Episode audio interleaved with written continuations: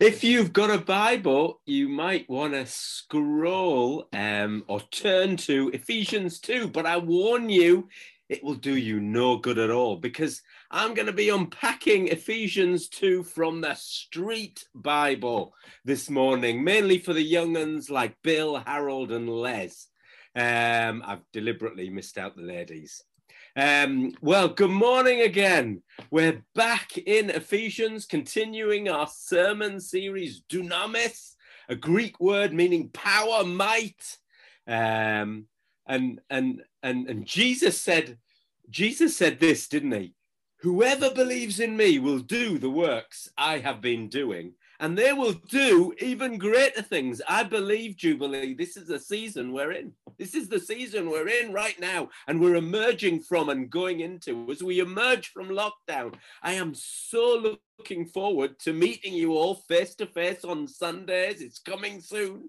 Um, I'm looking forward to seeing your legs again. I am really, in, in the right kind of way. But I tell you what I'm looking forward to the most. I really mean this you, all of you, carrying the dunamis power of God to everyone everywhere as the church is fully released again. That's what's exciting me the most. This season of stripping away all the other stuff has been for the purpose of showing you that you, Jubilee, have received power when the Holy Spirit has come upon you. That's what this morning uh, is being celebrated throughout uh, all the churches globally, Pentecost Sunday, you have received power when the Holy Spirit came upon you, and you will be my witnesses, Jubilee, in Teesside, this nation and the nations. That's what's happened when me and some of you prayed for Billy, my 72, 70 plus year old um, overweight neighbor who God healed as he lay there in COVID ITU in James Cook, beyond all the odds. That's what happened to Sam and Becca as Jonathan and Angela prayed for jobs for them.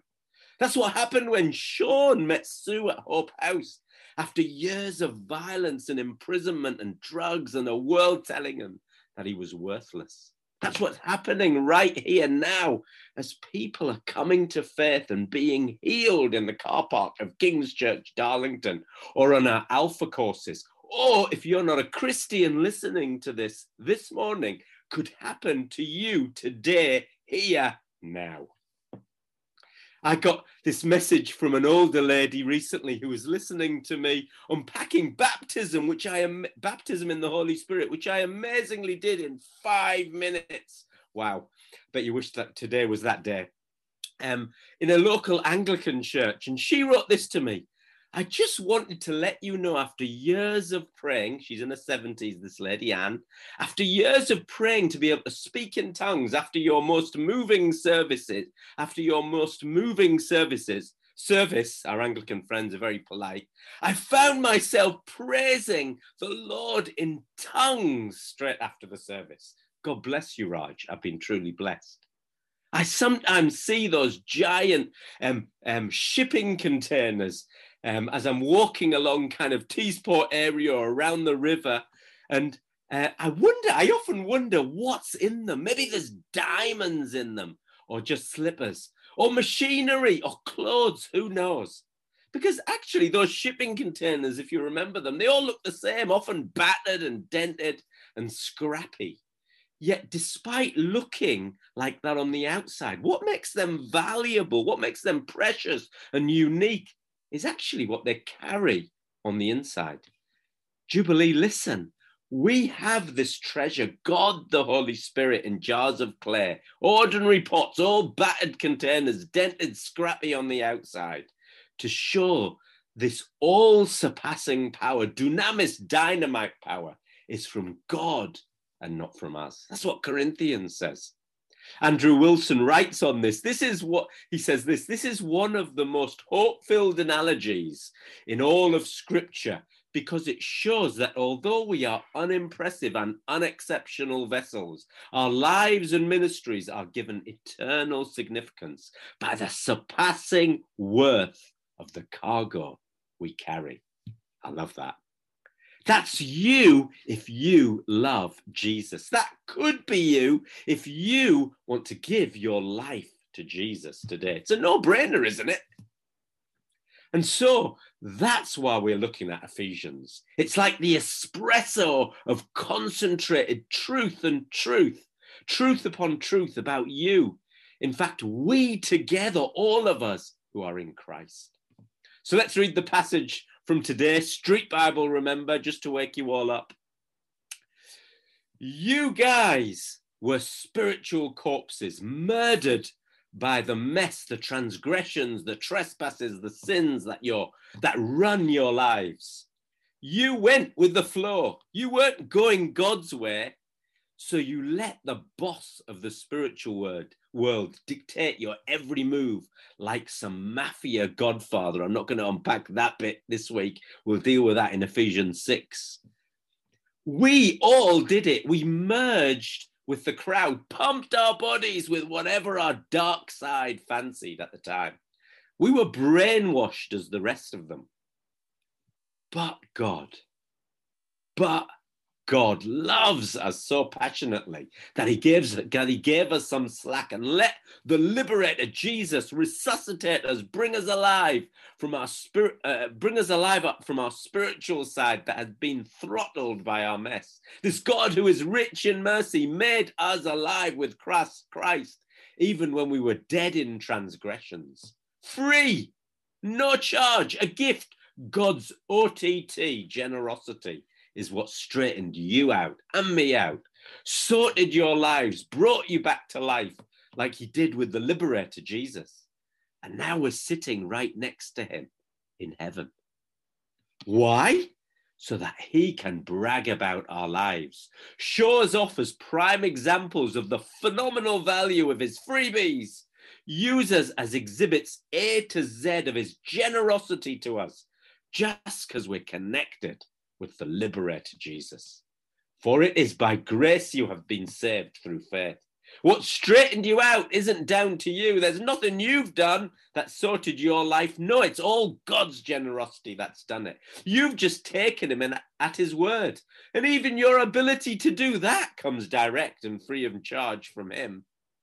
If it were linked to how you lived, you'd end up shouting your mouth out about how brilliant you are. No, we're God's masterpieces. Liberator Jesus qualifies us to be made from scratch, to make good things happen, things he's planned already for us to get stuck into. So, over the next few minutes, let's meander, shall we, through this passage. Firstly, really obvious in your face, you were dead. Thank you, Paul. Pleased to meet you too. You were spiritual corpses, murdered by the mess that runs your life sin.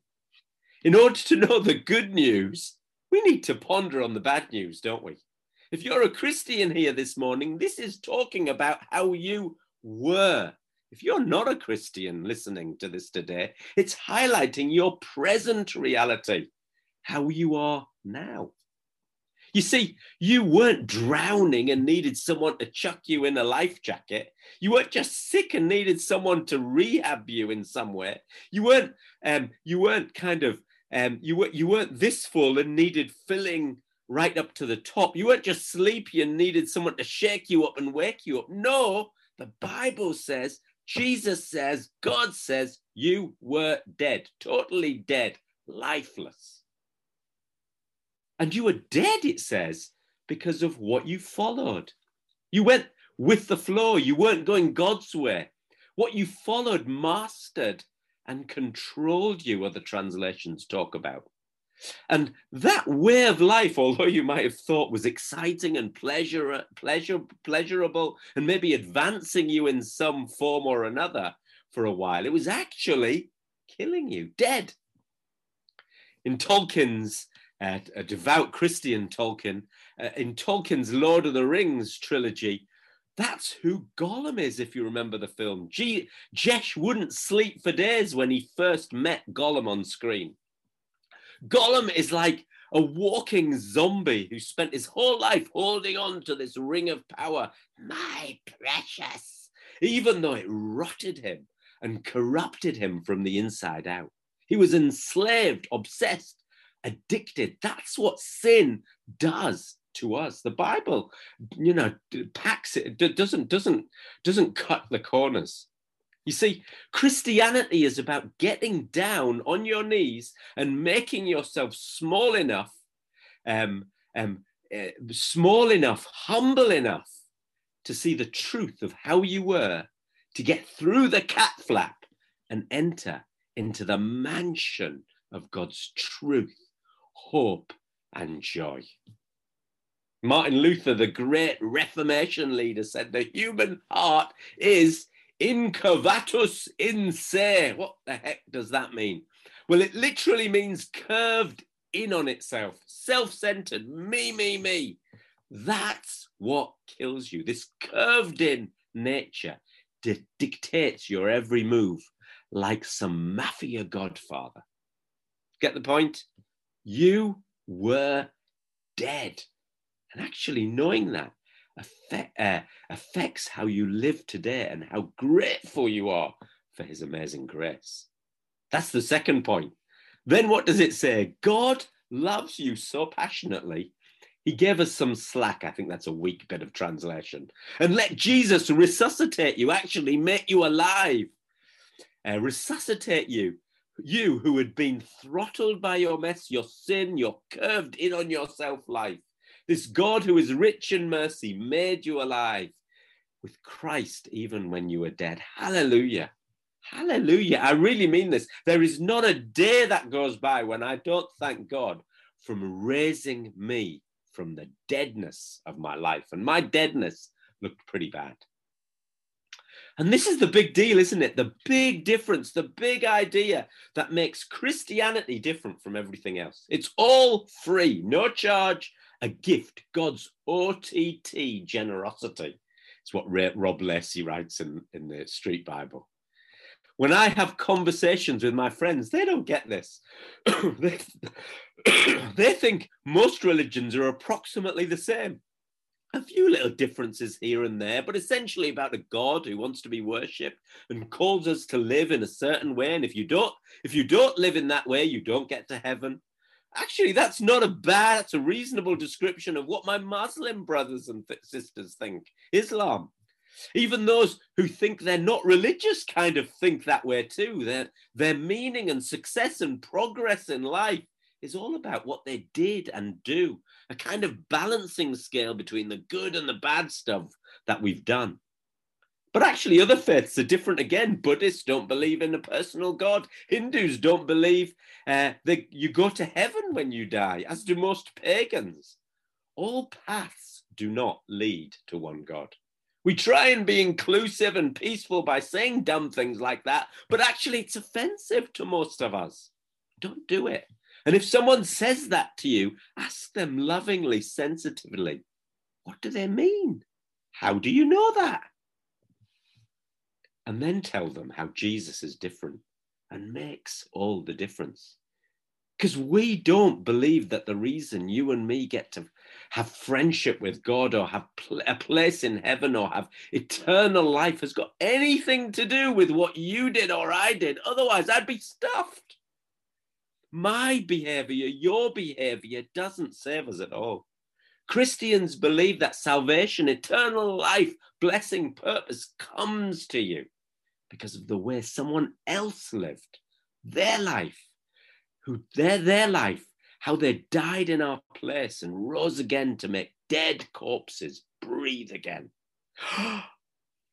Jesus, God Himself, the phenomenal value of His freebies, or He exhibits A to Z of His generosity to us. That's who you are the amazing grace, unmerited, undeserved, un everything else, God's riches at Christ's expense.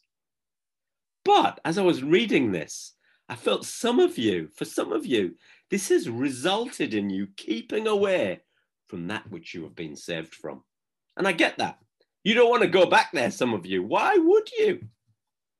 But listen, the truths of God in Ephesians are not just for you, but are there in you but are, are, are there to be in you and go out from you to bring transformation to those around you. That is so important. Paul's letters are never just personal letters. They're for the world, they're for the church, they're for everybody out there. Remember, we talked about your shape. Some of you might want to forget that at the discipline at the uh, at the disciple frontline course.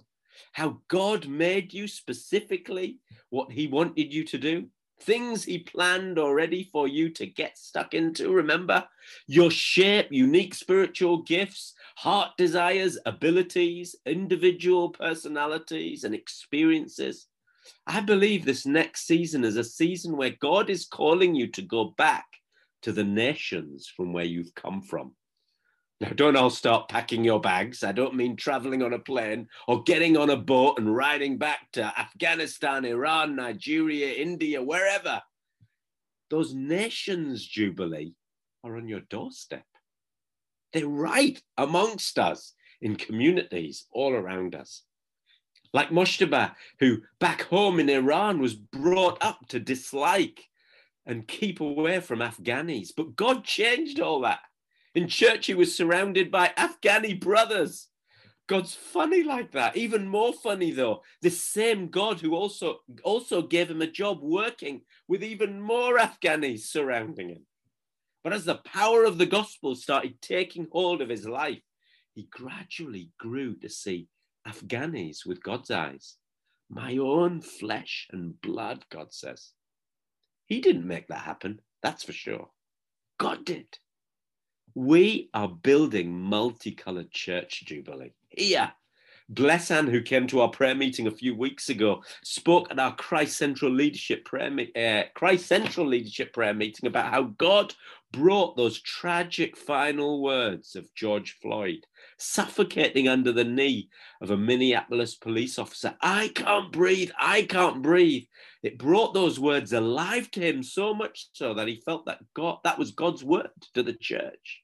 Consciously or subconsciously, we are creating churches where others can't breathe. But God, in his dunamis power, is breathing life back into the church, multicolored church as Blessan said, God is not building an Indian buffet church where there are lots of different choices, all nicely compart- compartmentalized into this section and that section, a bit of this over there, a bit of that over there. No, he is building a salad bowl church where it's all mixed in, where the flavors and the colors fuse and form together, bringing about a fresh, tasty, healthy, life bringing dish. A year on, as we remember the sinfulness and disgrace of racism, we rise to the opportunity that God has brought to the table now. Not because it's all the rage at the moment, not because it's politically correct. No, we are building multicolored church here in Jubilee because that's the only church there is beautiful difference in the midst of glorious oneness. Friends, brothers, sisters from other nations, listen, you are key, key, key to this. Question How will God send you back into those communities, rejoicing, welcoming, inspiring as you go? Mushtaba, Elham, Jassim, Chris, Ola, Hannah, Alice, Jobba, Andy, Jen, Karen, Sarah, Derek, Sharon, Milad, Aslan, Sasan, others, others, others amongst you. God is calling you to make personal changes that, that set the rest of the church on fire. God is breathing over you, into you right now. This is on the table for good here. On Tuesday, one year after the death of George Floyd, this coming Tuesday, some of us got together uh, to uh, record Dr. Martin Luther King's Jr.'s letter from Birmingham City Jail, where he responded to eight white Alabama uh, clergymen who were unhappy with his non-violent protests and marches against segregation and injustice in Birmingham, Alabama in the 60s. Can I encourage you to watch it and pray and also share it widely? The church, without a doubt, is the best and most effective community to the city from changing it from the inside out. And this letter has so much gospel truth written by a passionate Christian who made his faith operate in action. Finally, what also stands out to me is just how much effort Paul is putting into making it crystal clear that God's salvation happen that uh, that God's salvation happens not through you. Yes, he's told us he loves us so passionately. He gave us some slack, he made us alive. But then he spends a few lines. Some people would say, why bother? Unnecessarily, maybe. He spends the next few lines to say, and you didn't. Did you notice that?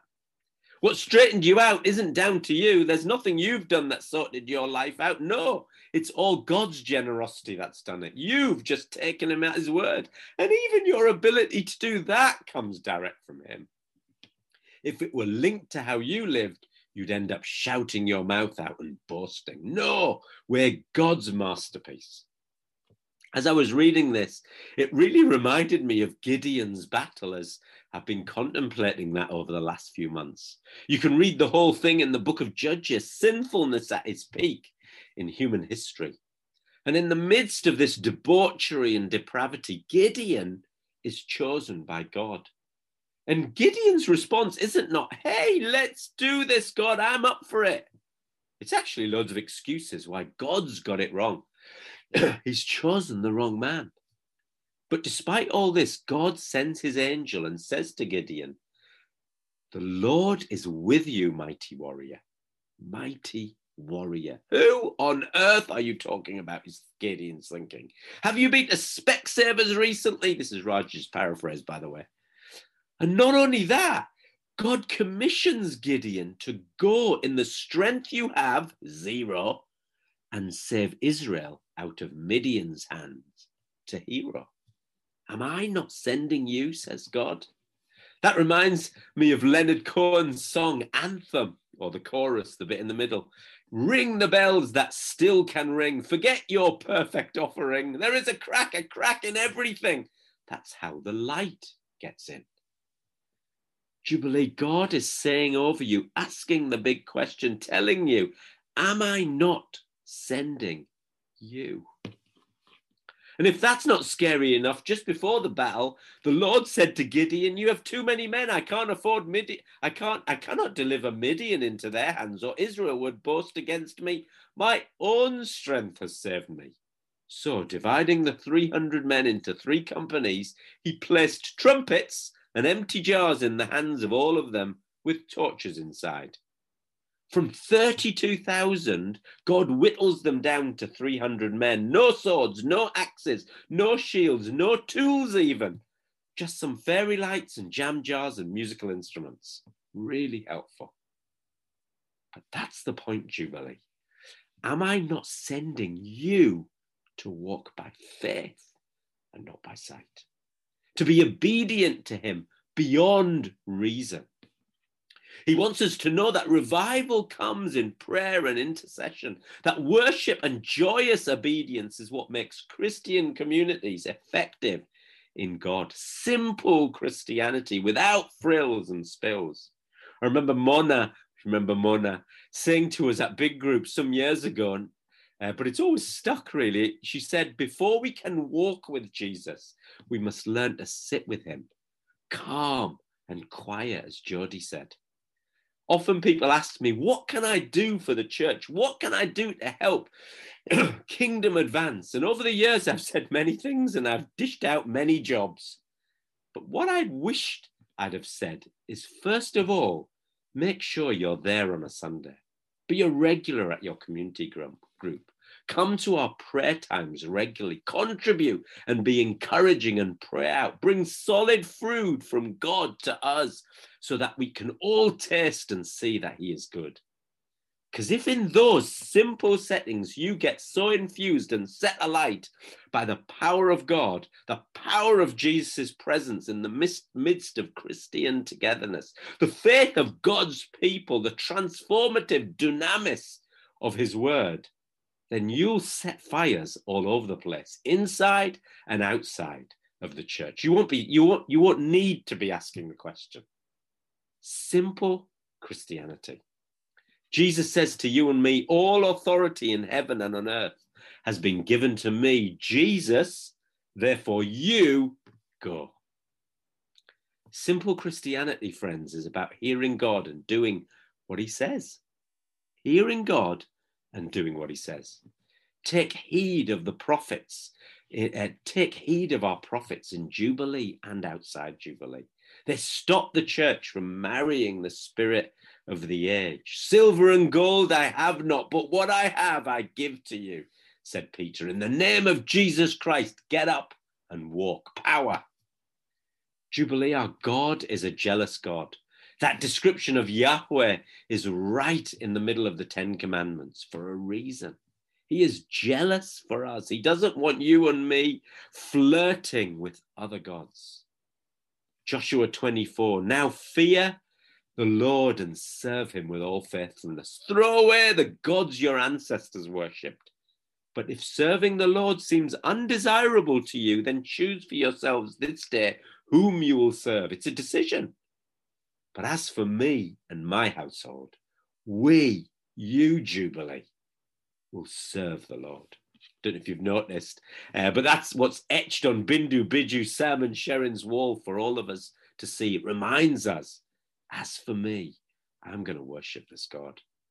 When you are alive to Christ, that's what it looks like. Crazy love, bold faith, extraordinary welcome, church without walls, eye popping generosity, barrier busting friendships and community, the long arm of compassion, fire starters in God. We rejoice, we welcome, we inspire Jubilee, we go.